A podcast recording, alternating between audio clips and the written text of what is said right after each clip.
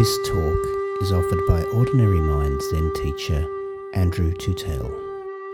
Andrew is an Australian Dharma heir of Barry Magid and is dedicated to extending Barry's vision of a psychologically minded Zen practice adapted to the needs of students practicing in the context of their everyday lives. Find out more at ordinary mind dot com dot a u. Andrew's Zen teachings are made possible by donations from people like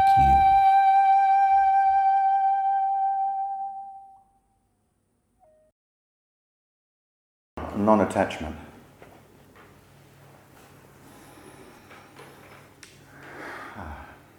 So, um, as many of you would uh, know now, be very fami- familiar with the notion of uh, non-attachment in Buddhism, and uh, sometimes it's seen as being one of the root causes of suffering.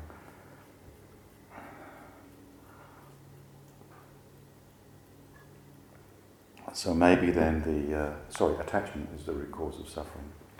So non-attachment is seen as being the solution to the cause of suffering. Attachment, craving, clinging, grasping, desiring. Um, so if attachment's the cause of suffering, then non-attachment is the solution to that. So um, why are, why are we all here and not in a monastery? Off to the monastery to you, if you all. but, uh,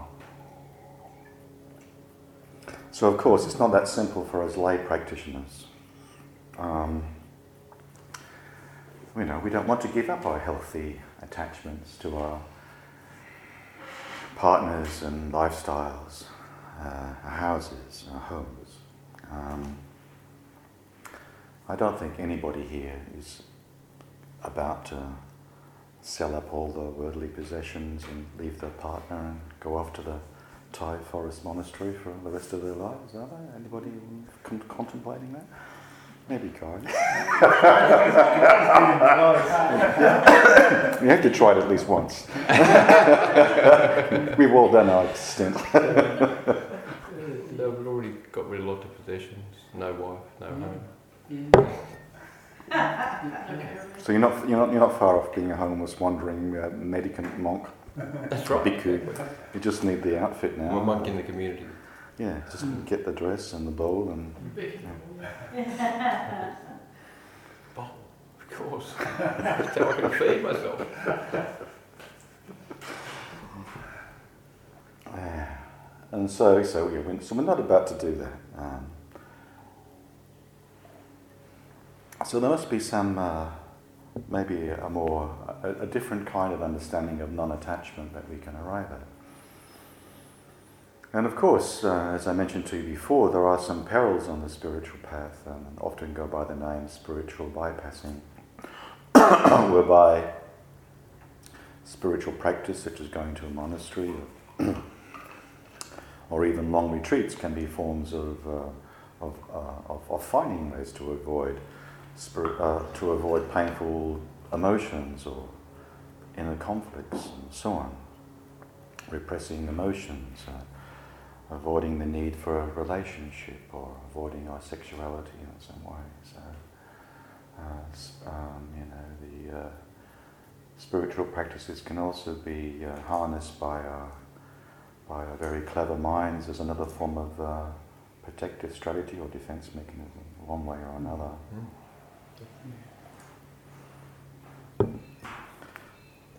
So is there another understanding of non-attachment that is not so literal and that can support us leading the life we lead? Enjoying all the, the comforts of this good life, uh, enjoying our relationships and uh, an occasional got bottle of good wine, et cetera. Um, and uh, the answer is, of course, yes. We'd have to come up with something. And uh, you will find this in uh, in Zen practice and other sort of uh, tantric traditions and, and non-dual traditions. Um, so the idea of non-attachment as um, sometimes referred to as uh, just dwelling in non-abiding awareness. Mm. So um, this is found in many teachings, one that allows us to stay at home and enjoy the benefits of family life and the good life. And we find this understanding in, in Zen, in or Mahayana Buddhism in particular, in the Prajna Paramita teachings, the wisdom beyond wisdom teachings, which are very central to the, uh, the Mahayana and the Vajrayana traditions. So the Vajrayana tradition is the uh, is the Tibetan tradition, which are included within the Mahayana, and the Mahayana includes the Chinese, Zen, and other forms of Buddhism. And the basic thesis really is that uh, uh, our, our, our suffering our, comes from delusion, and this basic delusion, ignorance, samsara, is when our awareness becomes attached, uh, trapped or stuck. And uh, so the freedom that we're seeking, the sense of completeness or nirvana or awakening, um, is available right here and right now within the lay life. One can be fully um, awake and practicing without having to go off to a monastery. So it's when awareness itself is liberated from attachment or grasping. See, awareness or consciousness has this this habit of getting of forgetting itself and getting lost and attached to uh, various phenomena of this world, including our ego and all our constructions.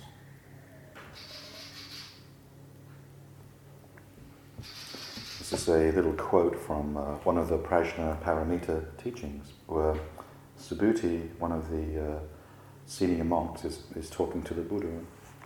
He says, Subhuti says, "How is Prajna Paramita, the highest wisdom, characterized?" And the Buddha replies, "It is characterized by non-attachment. To the extent that beings take hold of things and settle down in them, to that extent there is defilement. But no one is thereby defiled. And to the extent that one does not take hold of things and does not settle down in them, to that extent can one conceive of the absence of I-making and my make and mine-making." Just repeat that. "And to the extent that one does not take hold of things and does not settle down on, in them, to that extent can one conceive of the absence of I-making and mine-making. In that sense, one can form the concept of the purification of beings, that is, to the extent that they do not take hold of things and do not settle down in them, to that extent there is purification. But no one is therein purified. When a bodhisattva courses thus, he courses or she courses in Prajna Paramita." So I think what he's basically saying there is that um, it's this sense of attachment that, uh, and, and particularly the form of attachment to self, that is the most core um, um, arising of suffering. Um, It's the uh, attachment to I, me, and mine, and um, and this is what creates all our difficulties and problems, from domestic relationships through to to uh, groups and and and uh, international relationships.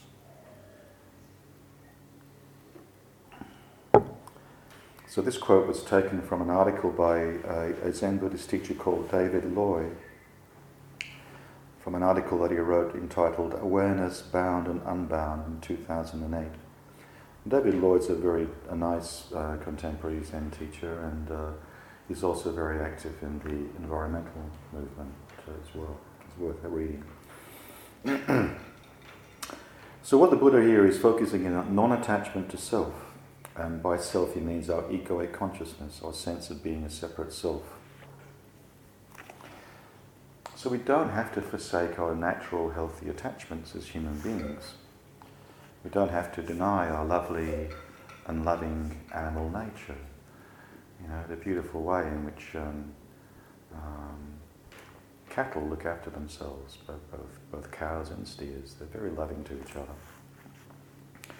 And we participate in that animal nature. We don't have to deny it. We don't have to deny our nature to be enlightened.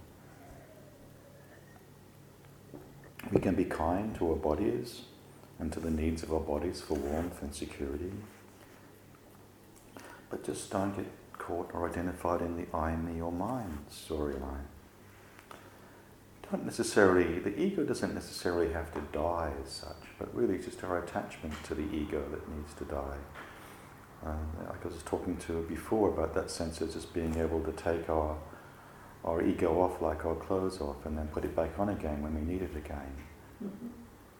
That sense of which we talked about, the I talked about the, in the same way we need our senses for navigating the natural world, we need our ego for navigating the social world.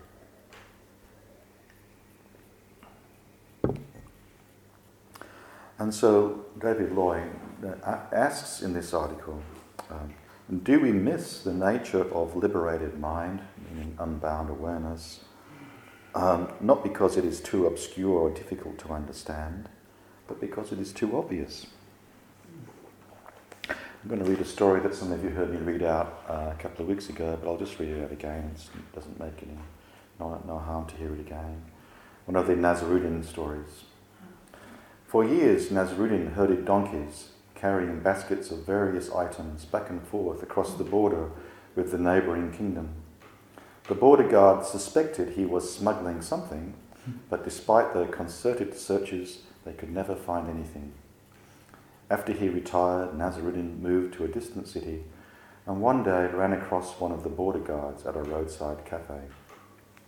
"Nasruddin," the guard greeted him, "what a surprise!" After chatting for a few minutes, the guard couldn't help asking the question he'd been harbouring for so many years. "Tell me, what were you smuggling?" "Ah," replied Nasruddin, sipping his tea, "I was smuggling donkeys." It's a lovely story. And, uh, just uh, really cuts through to the uh, how we miss that which is right in front of our very noses all the time.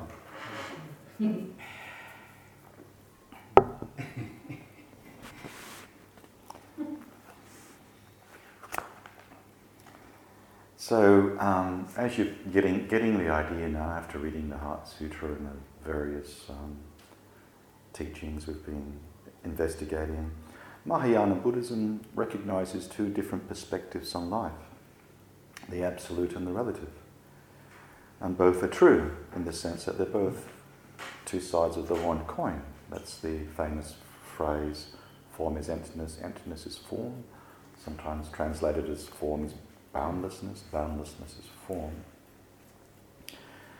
And uh, in a sense, the relative is the map and the absolute is the territory. And uh, and um, and this uh, this is what the Heart Sutra teaches, and the Heart Sutra is chanted every day in Zen monasteries around the world. So unfortunately, we tend to just become overly identified with the relative, with the map, and uh, we don't normally get introduced to the absolute unless you're f- fortunate enough to come across a teaching like this or other teachings which introduce people to it. Certainly not introduced in primary school or high school, although I think those uh, Tai Chi movements we were doing this morning would be very useful to be introduced into primary schools. Um, so, um, from the absolute perspective, uh, there is literally no one, nobody, like we've been talking about before. The, the wisdom, the prajna realization is that there is no thing.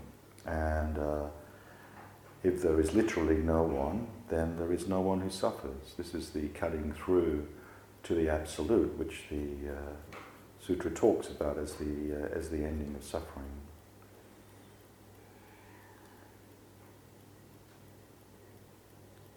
But as I said before, we do need our egoic consciousness. So we just don't have to get attached to it, just put it down.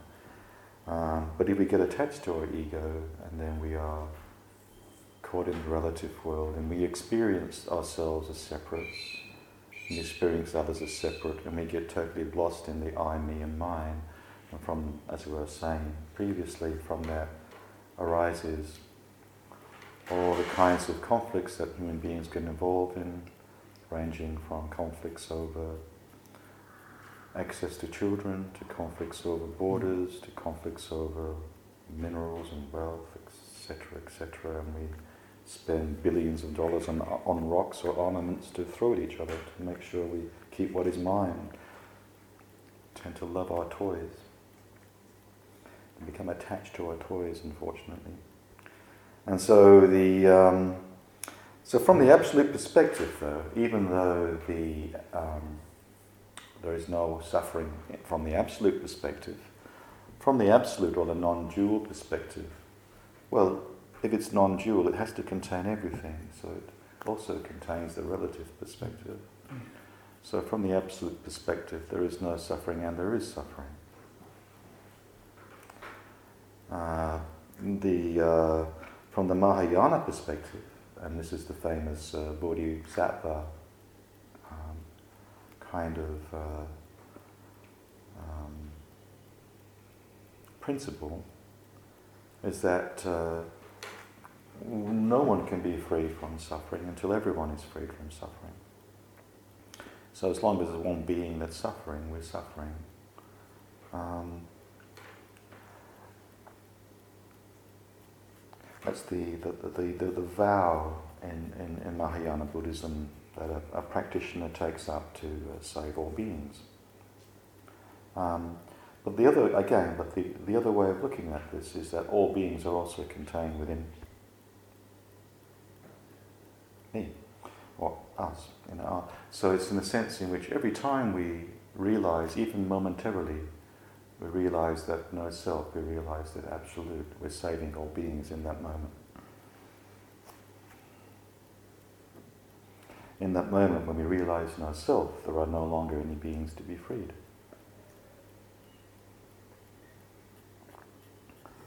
Then as we as we gradually, and it's a gradual process, the, the, the this realization of the no self or being nobody is a gradual process, and it starts with just those glimpses which turn into uh, um, um, you know a, a, a deeper and, and, and deeper and deeper as we become more intimate and more familiar with it, and uh, so that after a while that ability to step outside the ego and see it as an imaginary entity or, an, or a story becomes easier.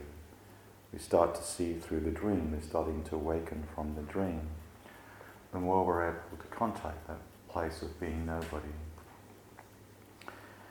And as we gradually realize this sense of a no thing, of nobody, we gradually start to embody the, the Bodhisattva of compassion, Avalokiteshvara. And uh, that's the entering the path of service. As we, as we realize our no thing, we realize that we are everything, and uh, we fall in love with the world, and we bring compassion to the world. These kind of teachings are not just in Buddhism; they're in Christianity as well, you know, and other uh, the, uh, others of those kind of religions that arose at that time. You know. The sense of that, I can't remember the. I'm not an expert on the Gospels, but you know that kind of teaching where you, the the, you, the person that you see is Jesus or God. I can't remember the expert. Does anybody know that one? Anybody? An expert on the Gospels here? Which one? What's it about? What? When you, you know, when you're treating that, that, that person, that sick person, or that you're treating Christ. Yeah. Responding oh, to yeah, Christ. So every, yes, every time you give a blessing to someone who you don't know, it's a blessing to Jesus or something. Well, it's a sense in which, you know, this that in the non-dual teaching of Christianity, every human being is, is God or Christ, yeah. In that sense. Whatever you do to your brother, you do to me. Yeah, something yeah. like that. So good one. There you go. Yeah. Yeah. Thank, thank you, Angie. Yeah. And so th- this, this, this, big, this, this basic journey is just simply captured very beautifully in our four practice principles, and that's why they're really good, that's why we repeat them all the time. So, as you know, the first one, suffering being caught in the self-centered dream, which is distinct from the pain of a broken leg. We're not saying that um, when you're freed from the dream, you're no longer feel the, going to feel the pain of a broken leg. You will still feel the pain of a broken leg. Um, but you might not continue for months and months complaining about how the universe is so unfair to me because I've got a broken leg. I've just got a broken leg. Lots of time to meditate. Similarly, it doesn't mean to say we're not going to experience the pain of the loss of a loved one. But hopefully we won't get entangled in, in, in beating ourselves up or blaming somebody else for the loss of a loved one. So those two uh, first lines of the practice principles are about attachment to self, attachment to the egoic self, the self-centered, holding on to self-centered thoughts. And then the second two lines are about the uh, freeing ourselves from that. So the end of suffering is that uh, dropping the attachment to the separate self, dropping the seeking and the resisting to this moment. Now we talked about how the, the two flip sides of the suffering yesterday, taking the form of either always there's got to be something better, or that's, we're always seeking something else, that this, this is never good enough, this moment, or we're resisting this moment, we just won't want to be this moment. So this moment, life itself is the great teacher. And as we continue to embody that third principle of the practice principles, moment by moment, then the way the way of wisdom transforms into the functioning of compassion. Compassion's way, that's what we chant. So the more we're able to embody that wisdom, then the, the more our functioning of compassion comes into play. So that's our, our four practice principles. A really nice summation of the path. Mm. So, okay, we'll open up to um, either questions or you might want to share something.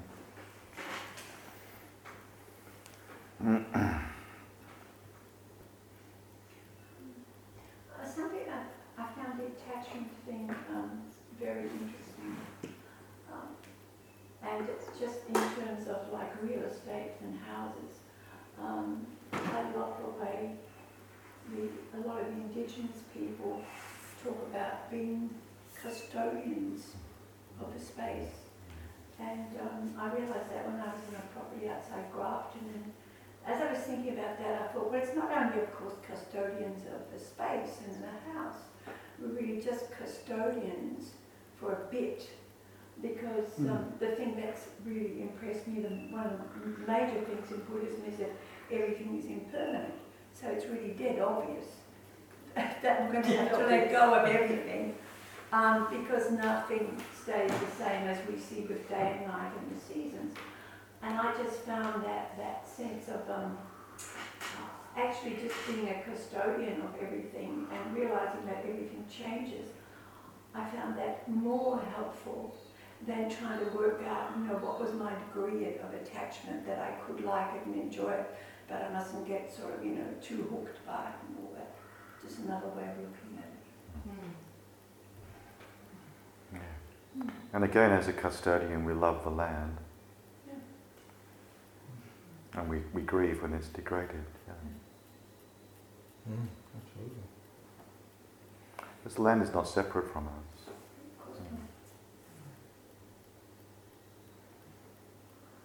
I like that idea, I've heard that idea of the, um, the dynamic um, exchange that goes on all the time, sort of like, so you're breathing out, you know, and the plants are taking it in, and that, mm. you know, and so we're actually connected in that very real way, the air that we breathe. Yeah, that, that's the, the, the Thich Nhat Hanh writes very beautifully about in, into being in, in, in that way. Mm. Yeah. Um, I had a lovely image of that, you know, that into being of Thich Nhat Hanh's when. Uh, Yesterday, when we were sitting at that table with the glass top, you know, and as you're looking at it, you see the sky and the trees and the table, and it feels like you're looking down from a plane and through down to the sky. And it's like the table had become the sky.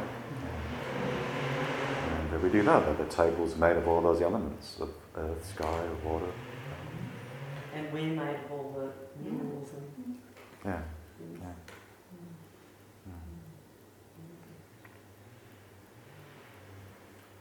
I've had the experience when I went deep into uh, creating something in a, in a creative exercise, that I've lost my sense of I, of me, of ego. Um, and it's, for me it's an extraordinarily light, freeing uh, it's relieving, isn't it? Feeling. Yeah, very much a relief. And I have noticed I completely lose track of time. Mm. Mm. Mm. Yeah. Yeah. So in a way, I guess many people who follow creative pursuits, that mm. uh, maybe that's maybe that's I guess part of the reward. I'm not sure. Exactly. I mean, one of the classic one of the classic you know um, Zen Buddhist meditation practices is becoming so focused on the on, on the one object that you can that you tote that's what happens.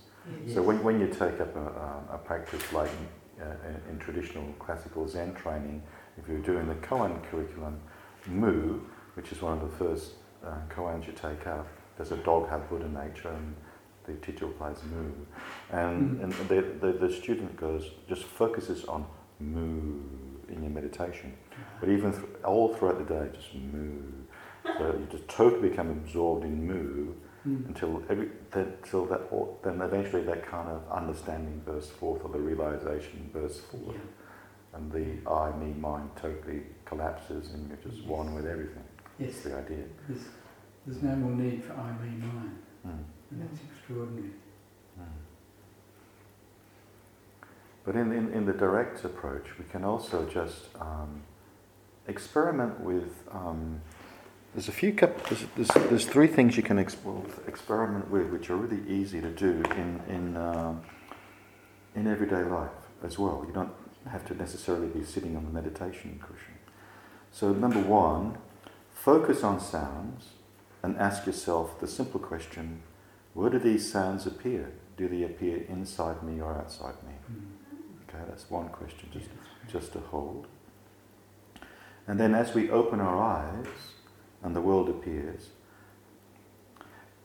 does the world appear as inside or outside?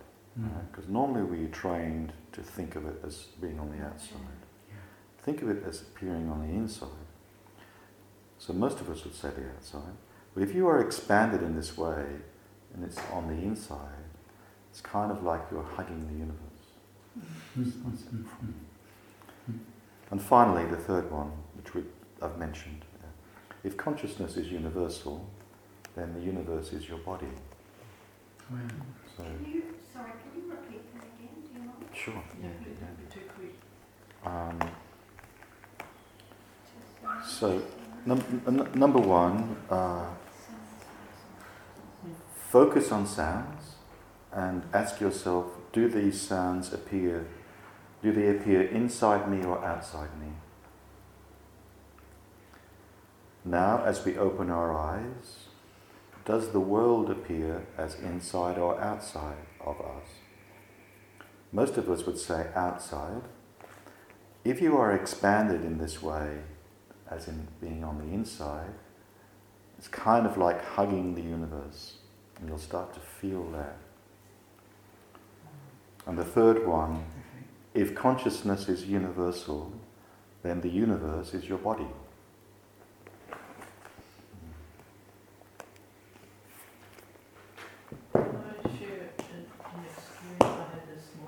Sure.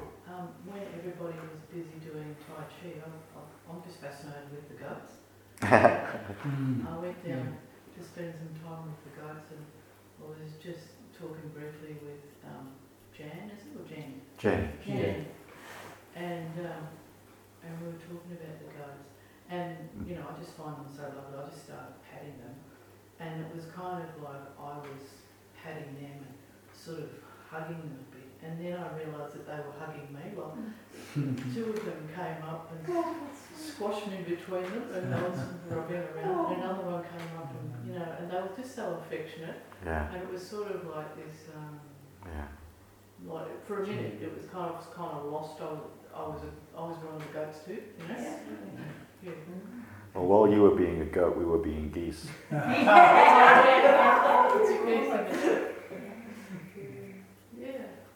was struck by how gentle they are. Yeah. Mm-hmm. It, was, it was lovely. Mm-hmm. And you know, of those three things, of course, the sound is such an easy one, because um, because if, if, an, if an external sound, it will so often reverberate in your body. Anyway. Yes. So you know, it, it's it's it's the easiest way to access it in a way, because you viscerally feel it. Where yeah. like looking at, at the you know, hibiscus, it's like you you just you, you you might get the sense of energy coming to you from it, but that's much higher than the actual sound. Yeah, mm-hmm. Like in the toning exercise yeah, this morning. Yeah. Oh yeah, mm-hmm. That's still weak toned, you see. Yeah. Mm-hmm.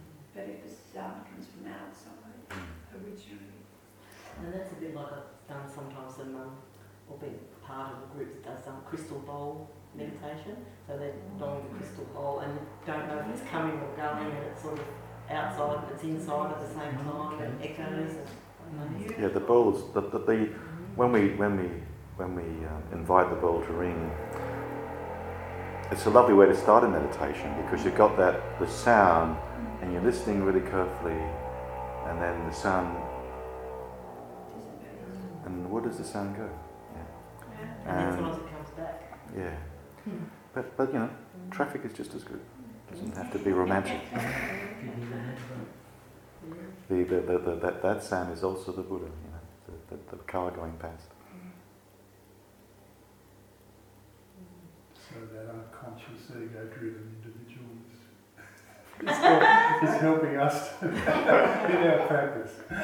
Isn't that wonderful?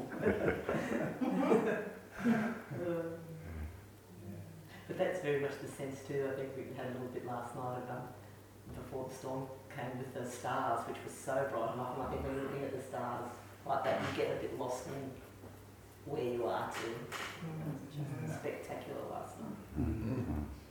Yeah. Very bright. It's kind of like the the reverse of that. You often come across that idea about you look up at the sky and you feel so insignificant and small, but flip that around. What if the stars are inside you? Just be careful you don't become, um, have a sort of uh, psychotic um, episode. But you know, we, we, we, we are not, we are God in that sense, or we are universe, whatever you, way you want to put it. Doesn't mean we have to go around believing we're Jesus Christ or anything like that. That's what we need. Don't try walking on water tonight.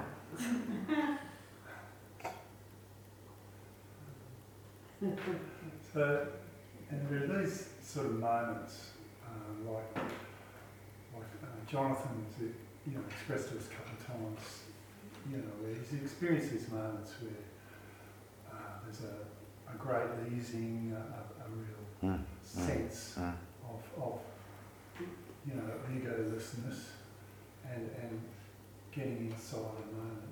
Um, just some stuff I've been reading. Um, uh, that's referred to as satori, is that right? Or is that uh, be car- be, well, be careful. Like in the Japanese tradition, yeah, there's two words, satori and kensho.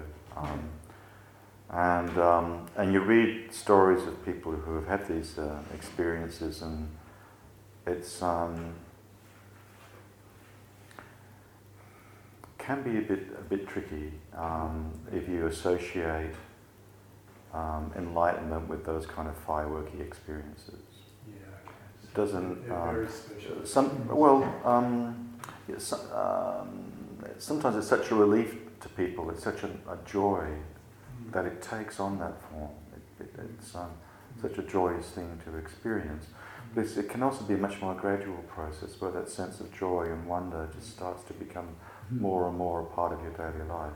It doesn't have to be a big, flashy, instantaneous opening. Yeah.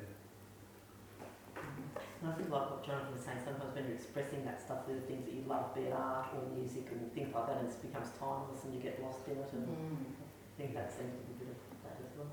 Yeah. Mm. Yeah, well, and, you know, as a musician, you know, I think unconsciously, whenever I, I'm playing my instrument, the, the the mind turns off, the conversation mm-hmm. certainly turns off. So, mm-hmm. in a sense, through my life, I have been practicing.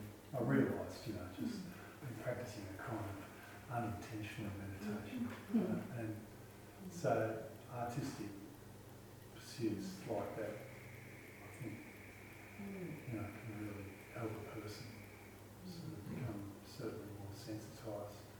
Oh, I love that moment mm-hmm. in an empty room at night, and you just get inside one note. you, you just literally get inside one note, like a bowl. A, a note played on the guitar can be just a, you know, those are, that's, that's where that kind of art can take you, if you allow it. And it's the same, I'm sure, with painters and, and, and poets, people who work with language. Yeah. And dance. And so? Dance. And dance. Dance. Dance. Da- oh, dance. Yes. Yes. Dance. Yes, of course. Dance. Because I think all those, you know, those sort of artistic pursuits, they, they suspend the conversation. They yes. suspend ah. the words yeah. for that yeah. moment. But, mm-hmm. yeah. That's a good, I like that. Yeah. Sometimes even I think, sorry, can you finish? Yeah. Uh, sometimes I think even um, repetitious movement can do that. You know, like I, I like um, stitching, even just hemming something. I'll be in them mm. and, and my mind switches off because I'm concentrating on the pattern of it. Mm. You know. Yeah, you're becoming one with the stitching. Mm. Yes, when you, I don't do it anymore, but spinning yarn, spinning the wheel, you know. Mm. Um, even washing clothes sometimes. It's that, mm. you know, that mindfulness of the yeah, yeah, it's it's nice. yeah. Mm. It doesn't take you to another place like painting. You used to, I can identify with what Johnson said, because I used to paint a lot, and it would just, I would disappear. It doesn't it doesn't have that same effect, but it's the mindfulness stuff. Yeah.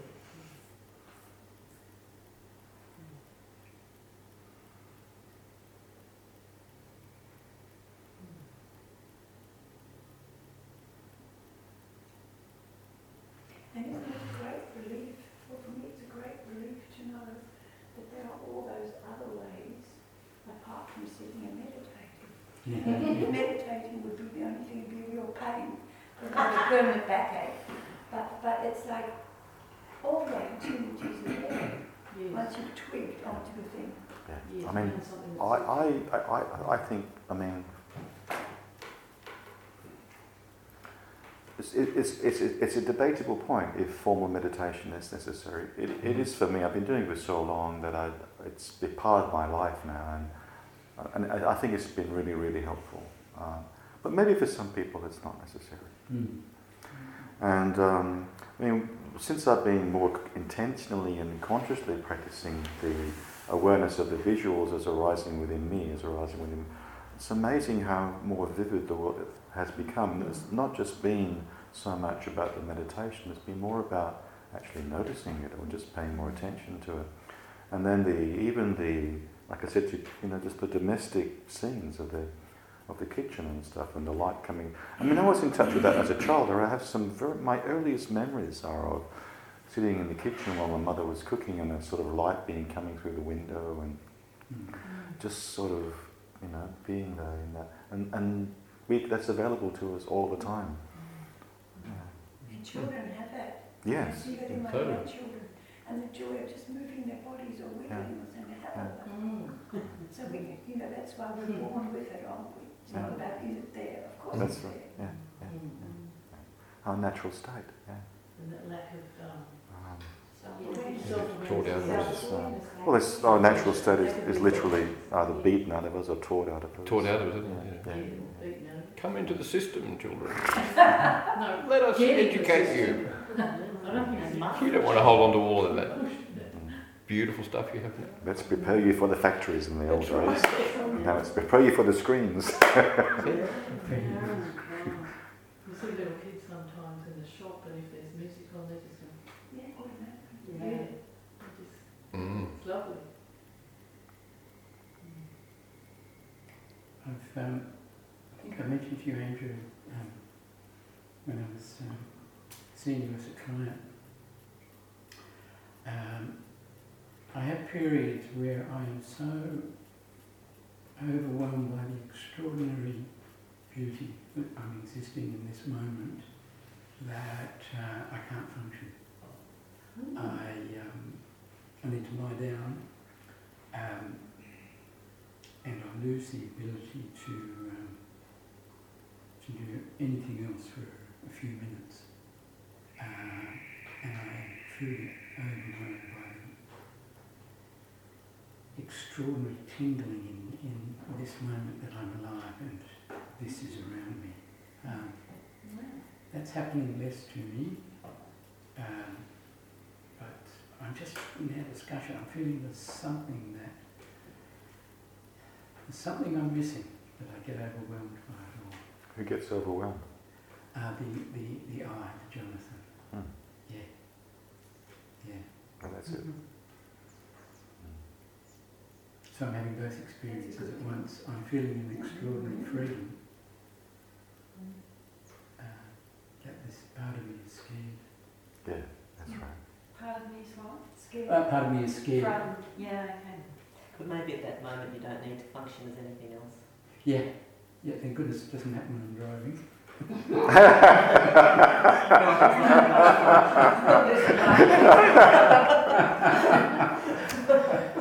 Your reptilian survival mechanism. Okay, I'll see you to the G P. I'm sorry, John, you have a beauty disorder. You cannot drive. That'll, that'll be the next D S M five classification. Beauty disorders. So in all that beauty, there's still, there's still this part of me that's hanging on. Yeah. And that surprises me. Yeah. That surprises me. It'll hang on for as long as it can. Yeah, it yeah, yeah, was doing a good job at times. Right. Mm. But isn't there always the animal part of us that hangs on because of the survival mechanism? Or can we be the animal part of us without the ego? That's a good question. Yeah, yeah. Mm. Is there a natural inherent intelligence when we're functioning from the um, um, free awareness or non-abiding awareness? There's a, there is a natural intelligence that, mm. that, that comes from that wisdom, mm. which yeah. leads to a functioning of compassion. Mm. Uh, I don't. I don't think, like you know, that traditional Freudian notion that we have to discipline the the animal part of us because the animal part of us is destructive. I think if we tend care to the animal part of us, it'll be okay. It's. I think it's more the ego part of us that's destructive. Mm-hmm. But that, that kind of concept gets used a lot. Like when people are promoting war and things like that, they will say, "Oh, the animals fight this, fight that," and I just think it's a bit of a con, really. Mm. Yeah, because it's human nature. Human nature, yeah. yeah. yeah. yeah. As a justification. I mean, like you said, when you witness animals, you know, they, they're, they're yes. lovely to each other most of the time. Sure, they'll have the, the males will have the dominant fights every now and again. But yeah. they, sometimes it's really, it's really playful. We have these seven steers at our place, and they, every now and again they'll get in some head headbutting. You know, it's just a playful headbutting kind of play that they do. It's really lovely to watch. And then they go back to licking each other and all that kind of stuff. And licking, it's lovely. Mm. It's more like the survival, you know, the survival part that's still in our brain stem. Because, you know, like people in palliative care and all that, you know, you, know uh, you, you sort of think, well, they think they got it sorted and blah, blah, blah, but there's a very strong, like, survival element in, in the human being that almost seems to me to be, I'm not talking about wars or anything like that, that seems to be still, you know, there from our ancient heritage. Yeah, but I think that can be transformed yeah. through the wisdom that comes okay. through this kind of realization. So because, like, if you're not, if, yeah, it can be transformed. It's a lot of conditioning, isn't there, and fear around mm. having to fight for stuff. And, yeah. and to stay alive. And to mm. yeah. I mean, I, I agree with you that if, if, if a tiger comes, we run away. I mean, that's just a natural mm. instinct, yeah. Mm. But, um, That doesn't have to. That, that doesn't have to lead to destruction or harm. But a tiger's going to kill something else for survival. Oh, talk, yeah, no. I was talking. I was running, running away from the tiger. Oh, sorry. Yeah. We don't lose that sort of natural, you know, instinct. No, it's just that when you were talking about animals being nice to each other, I mean, they. Oh yeah. yeah. You know, for survival, they're going to be killing other animals. Where does spontaneity come into this? I was thinking mm. oh, earlier. Again, it's the the, sponta- the the understanding of spontaneity in the teachings is more about that, you know, this um, sense in which you're, you're, you're, you're responding spontaneously from that place of of, of that of that awareness, that, mm-hmm. that non-dual awareness, the, the sense of responding from that place of, well, compassion is meant to be a way of responding. That's the that's the way, that's the functioning of yeah. wisdom. Mm-hmm. And uh, we don't necessarily have a formula for how that responds, but responding with compassion. Oh, can I tell us? Yeah. yeah.